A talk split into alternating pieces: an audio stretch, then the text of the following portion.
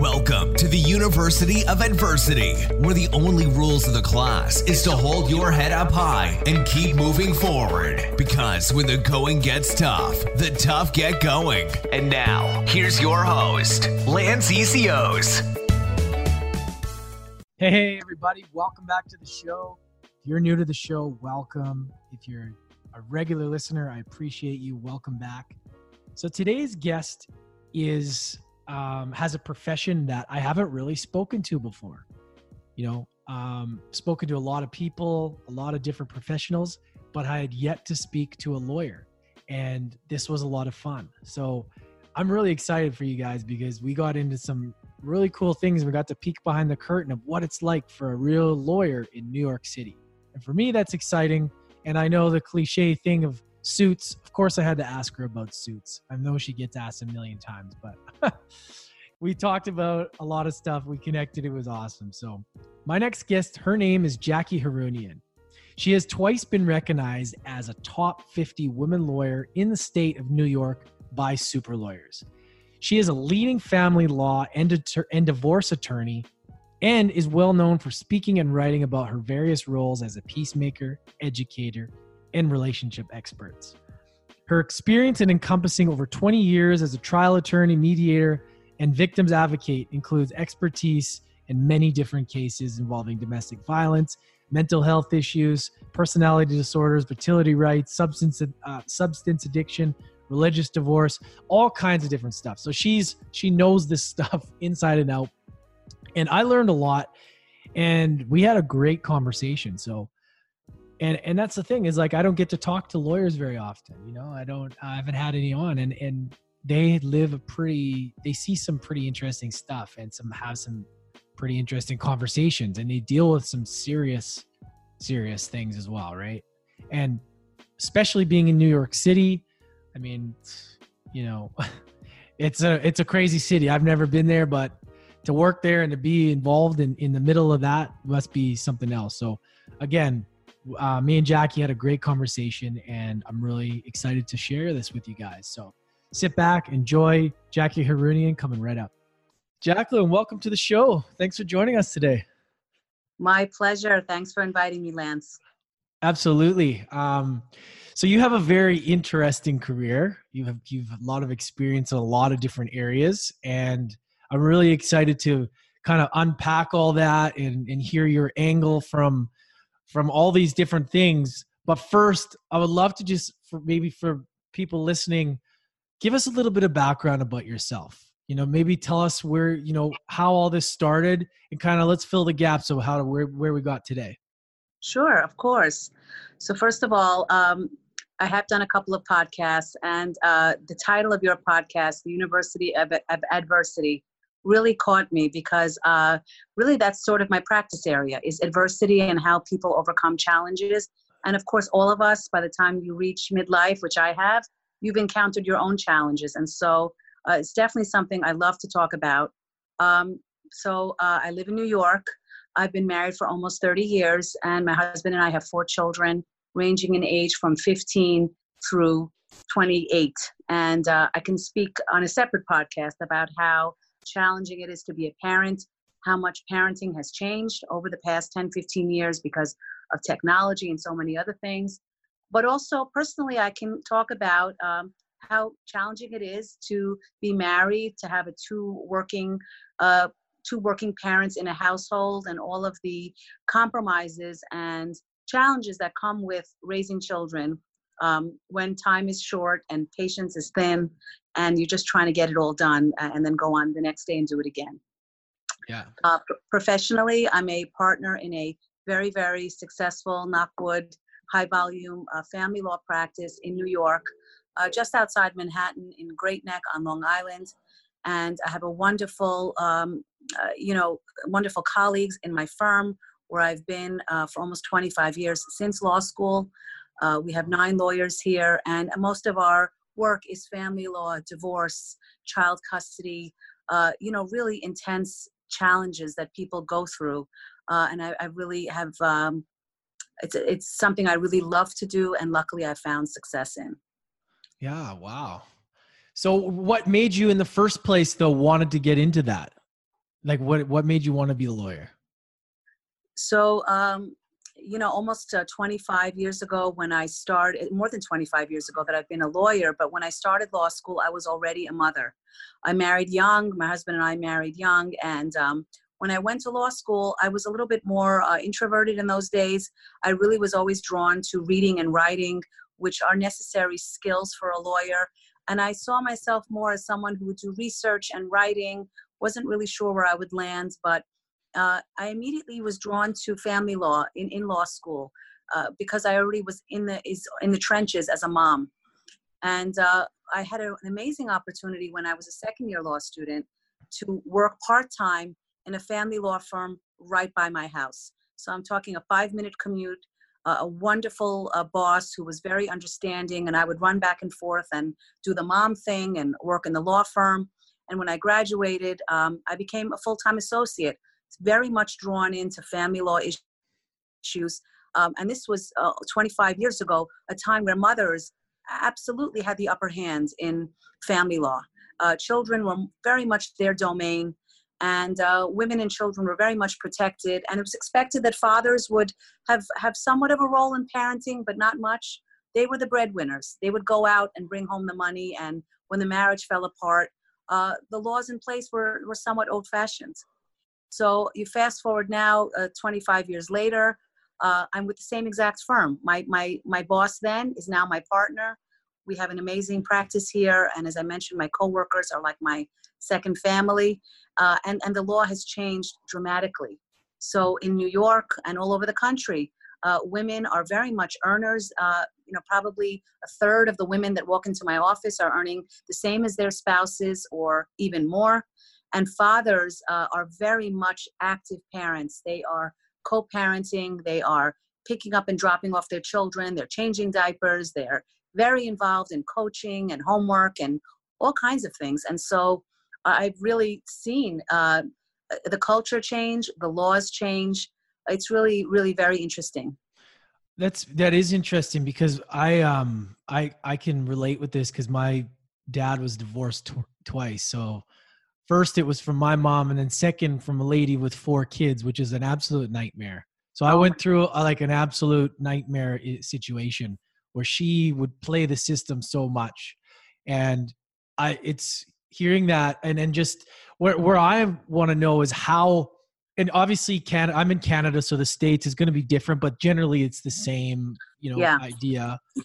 You know how has it changed as far as you know in what sense has it really changed? Like you, you can notice in in like divorce for for spe- specifically. Yeah. Yeah. I think it's changed because women are no longer seen as vulnerable protected uh, you know individuals that need to be given uh, dependency status until their children are grown up. The laws are actually much much harsher towards women these days especially women that stay home the laws are, are really gender neutral in New York and in Canada and throughout the world. And women are seen as capable, which is a great thing. I'm very much an advocate of women's rights, but I do see some outcomes where women are blindsided because they expect to get all mm-hmm. of the money and all the support and half the assets and everything else, and that is not happening anymore. Uh, and, and I know the laws are pretty consistent throughout the Western world where uh, it, it, used to be that um, you know women would get 50% of for example their husband's medical practice or 50% of assets uh, that really were earned more by one party than the other. And the laws have changed dramatically. So in new york a, a few years ago they changed the law so that a doctor uh, who obtained his license during the marriage or, or, opened a practice he doesn't have to share the value of his license with his wife anymore. Uh, and she might only get 5 or 10% of the value of his medical practice unless she was very involved in it. Mm-hmm. And so mm. I think the laws are much, much fairer. And uh, I'm not sure what was going on with your father's situation. I mean, if these four children were not his children, he really shouldn't have the obligation to support them. But, you know, it is true that women that are staying home taking care of children don't have the same income earning uh, capabilities. And so they are going to get some support, but the, the duration of the support is much shorter. And uh, women are getting the message in courtrooms throughout uh, America, and I'm sure can't be that different in Canada, that they have to really think of the plan B. What happens happens if their marriage falls apart, if the relationship falls apart? They have to go out and, and earn for themselves. And in a way, it's kind of a backhanded compliment to women. They have to go out and earn. And and yeah. that's the message. That's really the message. Yeah, it's um that's I mean, I think that's great. And I guess there's just so many old, outdated laws and everything that were just going on for so long, right? Yeah. And yeah. Do you notice that now that technology is really just blasted off, like within the last, you know, 10, 15 years, especially yeah. with social media and all this stuff oh, happening? Yeah. Has that completely transformed how you've had to go about your day, like as a lawyer? Oh, there's oh, there's no question. I would say the most dramatic change has been within the past five years. Yeah. Uh, you know, it's almost like things are moving so quickly.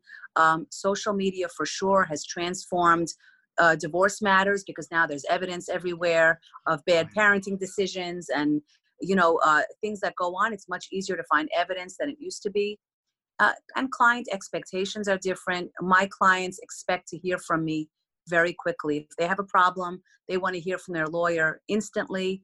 Uh, they expect to reach me at night and on weekends and i am a little bit accommodating sometimes because um, i understand the need to hear from your lawyer if you're in distress. And uh, you know i get paid very well for these types of services. Clients expectations are are higher than before and and truthfully you know if you're not hearing from your lawyer and you're in an emergency situation uh, at home and the police are about to come to the door you need to hear from your lawyer and if your lawyer is not going to respond you're going to find another lawyer yeah technology has also changed parenting uh, you know it's easier i think for parents to stay in touch with their children to know where they are uh, to uh, go to work and feel like they can reach their children if they need to, or their children can reach them. Uh, and then there's the whole thing with video games. I'm not sure how it's in, in Canada, but I have a 15 year old son at home. Uh, his his uh, growing addiction to video games is definitely a concern of mine, and I think a lot of parents share the same concern. Yeah, it's a different world now. You know, I mean, I'm 36, so I got to experience that entire change from you know, when I was in high school, I didn't even have a computer until I was in grade 12. Right? Yeah. So so now the kids now don't even have that like you know when you talk about the social media detox or turning it off, it's like they don't know that that other side of it. No, no, they don't. I mean, I've run, I've seen as a parent because I'm I'm older and I have a 28 year old. It really, it's not a cliche. I mean, my son, when he, my older son, when he was you know a younger teen he would be outside he would be with friends he would ride his bike he was much more active and now i see my 15 year old is a very different uh, set of uh, just social activity with his friends. A lot of it is online. A lot of it is video games. Uh, they're not outside as much as they used to be. Um, and i remember even five or ten years ago there was this whole movement in parenting that we need to be limiting our children's time on the computer and maybe try to get them to do other things. And now most experts acknowledge that that is that's not realistic mm. most experts acknowledge that we are all very uh, aligned with our cell phones our smartphones i'm guilty of it too it's a challenge for me to put my phone away uh, and really engage with my family during dinner or during a meal it is very much a challenge and we can't expect our children to do things that we ourselves are not doing. Uh, yes, uh, we should put the phones away. I mean, marriages and relationships also suffer if if those human connections are not there, if that intimacy is not there in the bedroom or out of the bedroom. You need to put the phone away and focus on real human connections. But it is a challenge. It's a challenge for all of us, for children, all the way through adults. And um, uh, I wonder really uh, how this is going to affect us five, ten years from now when probably these addictions are even going to get stronger. Yeah, um, and I yeah, it's it's it's quite a it's quite a crazy thought because I'm just thinking about your career as a lawyer. So you're always you got like the expectations of people must just be so like it, they must expect to be able to get you all the time and it's just not it's just not fair like uh, from a from a human being perspective it's like you got to be able to like disconnect but then but then I also understand that it's like, well, hey, I'm paying you a lot of money. I need to connect with you. But at the same right. time, it makes me wonder, wonder, like, how did we do it before? You know, yeah. did we just say? I, I always think that. I think the same thing. How was it Uh, in the days before, you could really reach people almost instantly and have that expectation. I, I, I think probably in certain ways it was easier. I have to say, for family law, uh, you know, not everyone can do it. I, I know a lot of people that would never ever touch a divorce case. It's just the last thing they want to do. Uh, I do have a background in psychology. I've always had a high tolerance with problem solving and listening and, and helping people make decisions. And um, that's probably why I've been successful at this career and why maybe some other divorce lawyers really don't get um, the referrals or enjoy the practice as much as my firm does. You have to be willing to get involved in very messy situations. Um, ultimately, family lawyers see a lot of wonderful people at their worst that are really uh, prone to some very negative and destructive impulses. And you have to be willing to almost be like a, a family member in the sense that you're cautioning people not to make mistakes, not to lose uh, relationships with their children, not to make destructive financial uh, mistakes. And, and every family law dispute, really, there's almost like a bell curve. You know, it's like it's very intense in the beginning, um, and then it kind of it kind of calms down. Most cases do reach a point where it's really about the money. It's really about a financial negotiation. The beginning of the case is a lot of drama. There's an infidelity. There's a breakup. There's a little bit of uh, you know some messy situations. But most cases, especially if there's professionals involved, and I include mental health professionals, uh, they, they're a necessary part of the picture. Mm. Uh, you know, it's a matter of getting used to the new status quo, the new normal. Most people, most healthy people, reach that point where they understand what's going on. They find some measure of, of acceptance, and then they move forward to their future. And I, I really do think a lot of people find happier futures after the breakup. It takes a while, but they but they get there. And uh, you know, it's only one really bad chapter. Generally, there are happier chapters ahead. Yeah. What would you say would be now the biggest factor in in these divorces or families breaking up? And it, has it always been the same, or do you notice more specific areas where it's like, whoa, this is sure happening a lot? Is there anything Yeah. specific that stands out? I, I think probably the biggest trend in, in why divorces are happening, and this is borne out by statistics, is that women are filing for divorce more than ever before. Probably 80% of divorces are initiated by women in New York. And a, a lot of it has to do with the fact that women have more economic uh, confidence. They're, they're working. Um, they don't want to stay in a bad relationship. Divorce has lost its stigma. It's more common. Um, and it's for different reasons. Uh, and so uh, the divorce rate was as high as maybe 60% after the 60s, and- the 70s, and 80s, when it was really like a crisis where everyone was getting divorced. Then it tapered down again, and now it's ramping up again. And a lot of it has to do with the fact that it's no fault divorce. You don't really have to say anything negative about a spouse to get a divorce anymore.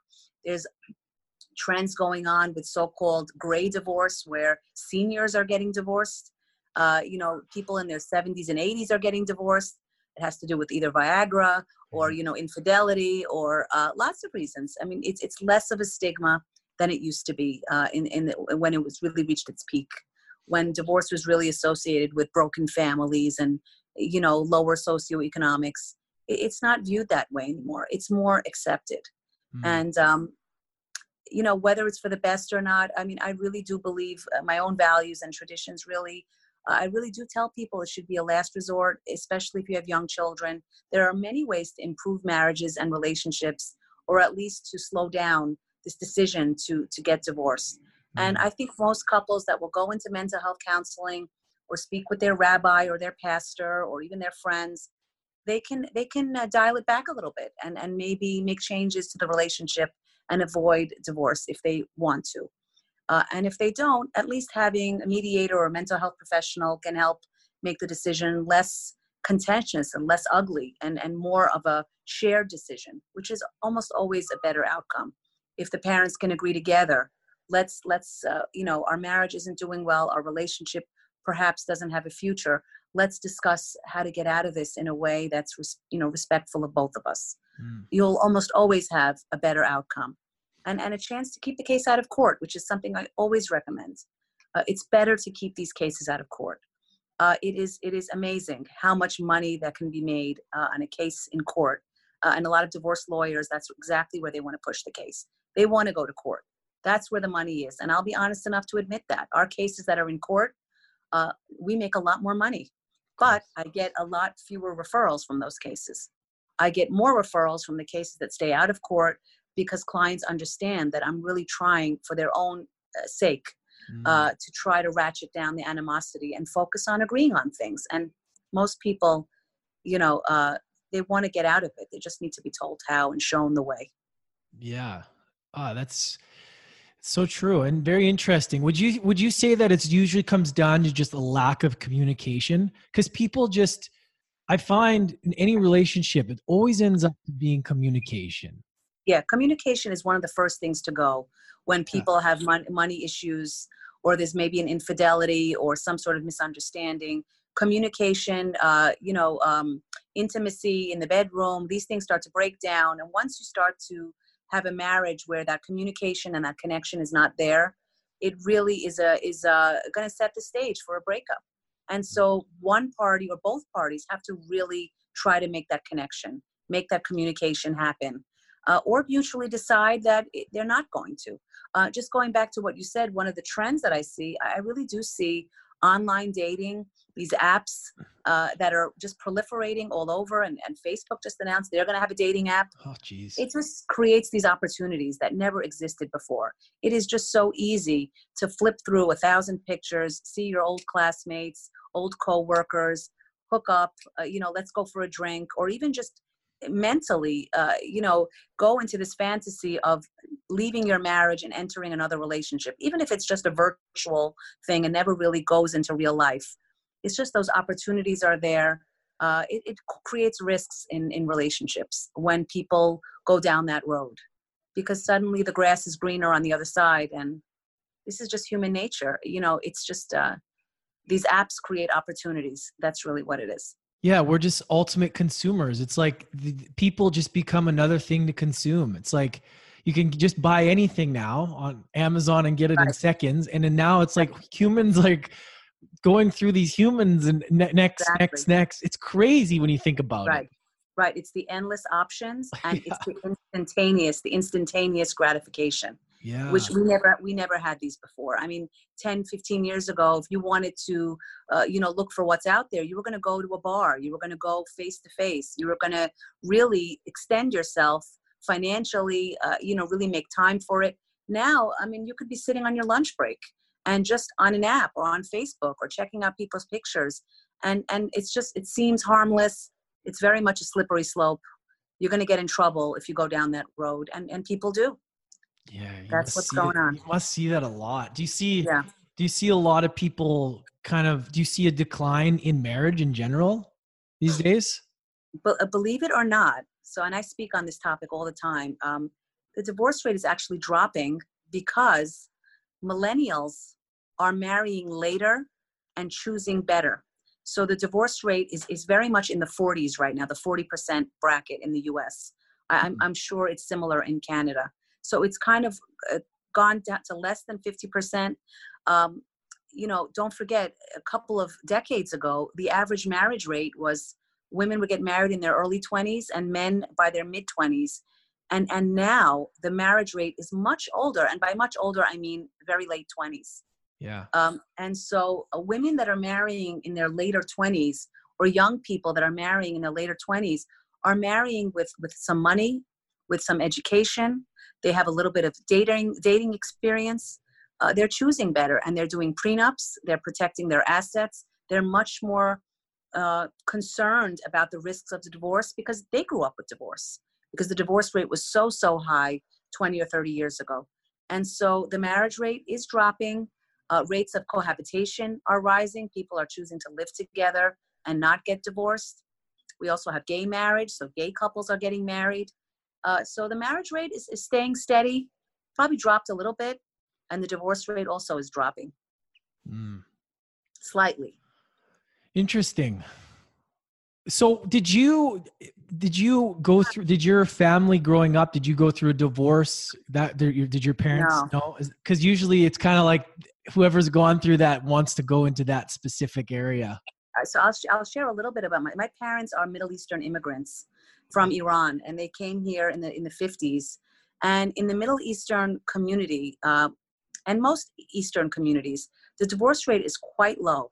Mm. It is such a stigma to get divorced. So I grew up in a community where there was a very, very low divorce rate.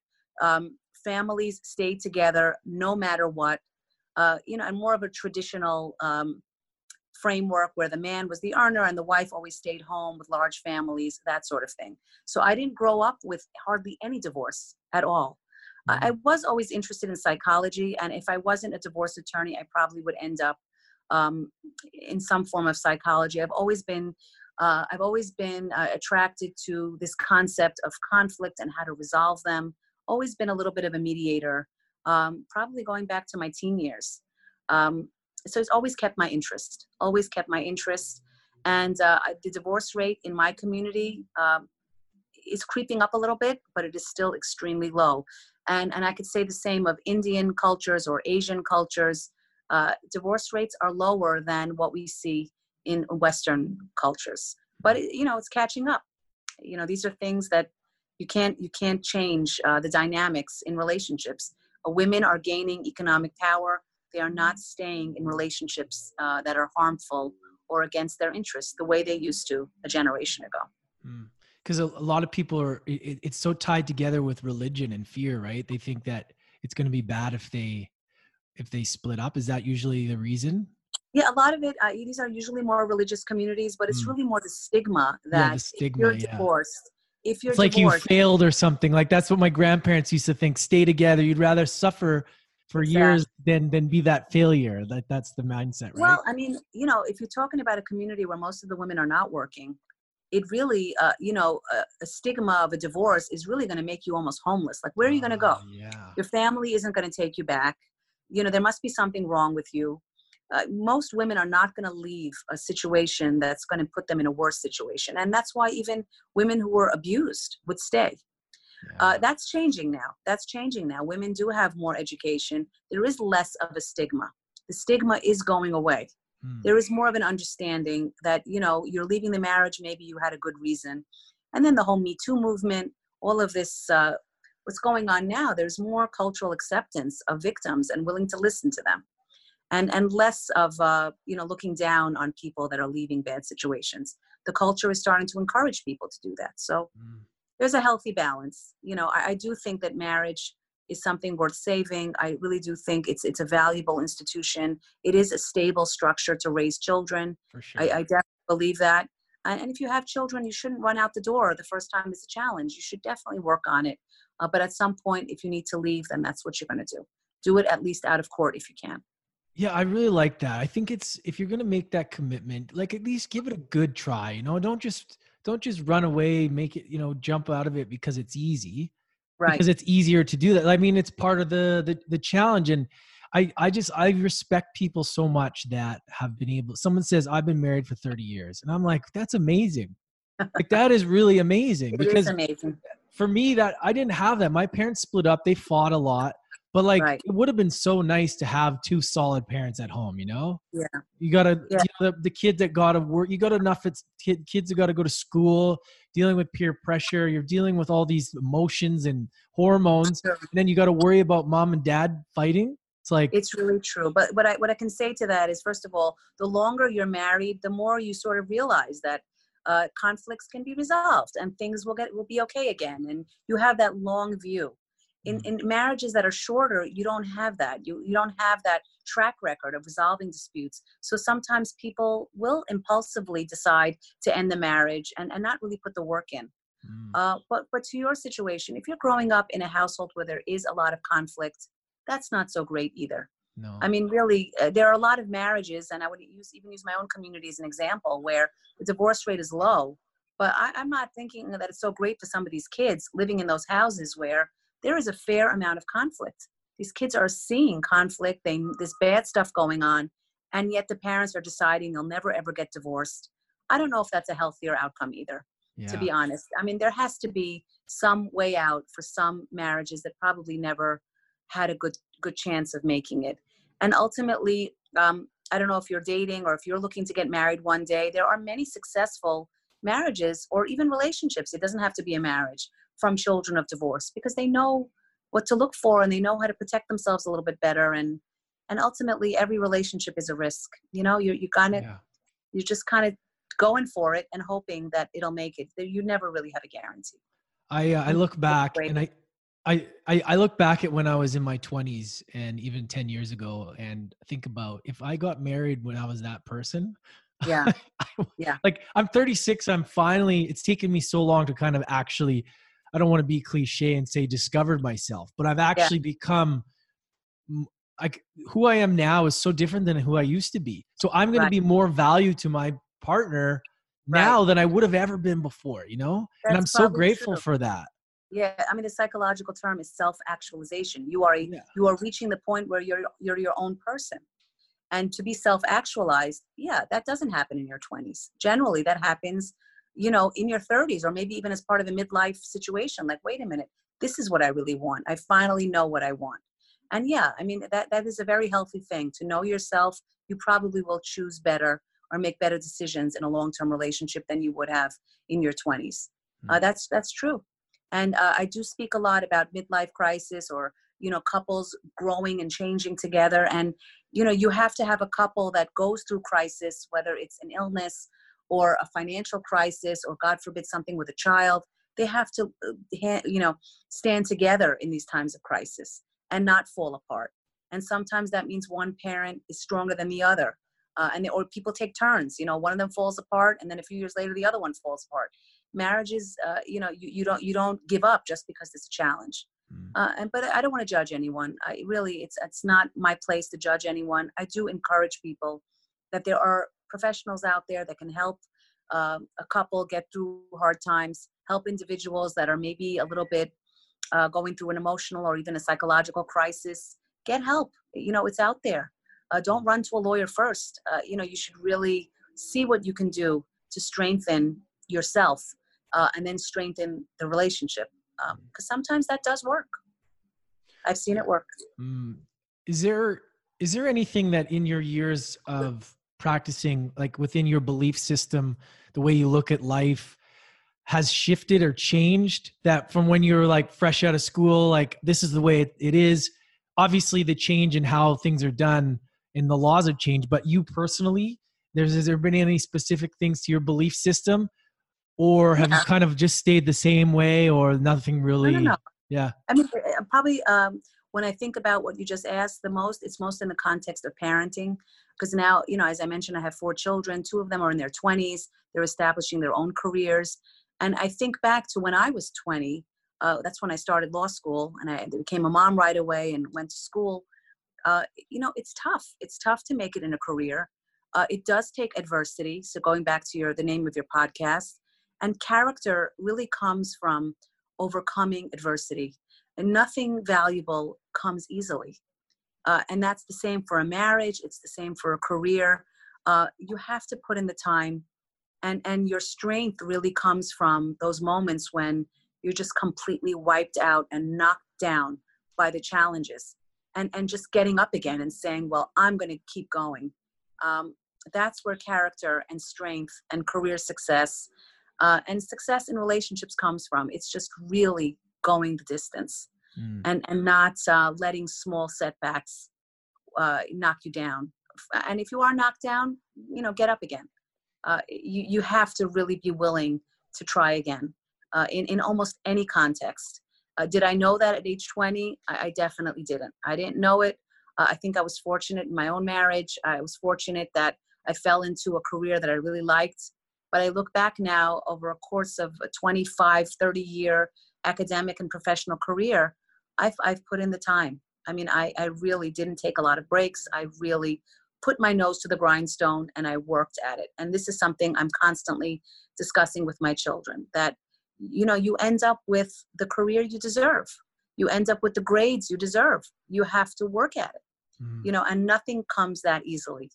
Uh, and, and the hard work, in my view, being a child of immigrants, it's worth it. It's putting in the time, uh, putting in the effort, for sure the rewards they, they, the rewards will be there too. What about what about your okay so you're a successful lawyer like what does your daily routine look like like how do you get primed up for a day of you know i mean you it's very emotional it's very it's long you know yeah. do you have a special routine or you know how do you balance how do you stay balanced uh, you know i seek uh, and i'm getting better at this because i used to describe myself a little bit more of maybe even a workaholic type. I, I seek balance by really making sure that i block out time. I'll take a look at my week i'll take a look at my day and i'm blocking out chunks of time to um, take a break you know go for lunch see friends uh, connect with other things outside of, of just work and and that definitely helps. Uh, i've taken up meditation. I meditate every single day i definitely am a journal writer i will mm-hmm. write things that bother me or, or goals that i have I'm, I'm a writer that is definitely a release um, but I, probably the biggest factor to my individual situation is, is i'm in a very good work environment as as acrimonious as my the cases I handle are, and some of them are really nasty. The ones in court or some some of the opposing counsel or judges, they're really hard to deal with. The clients, I always excuse them because they're my clients. They're going through a hard time. They're paying me very well. I'm not going to blame them uh, so much for what goes on. Uh, I'm, I'm there to help them. But my work environment, my coworkers, this is very much a comfortable place for me.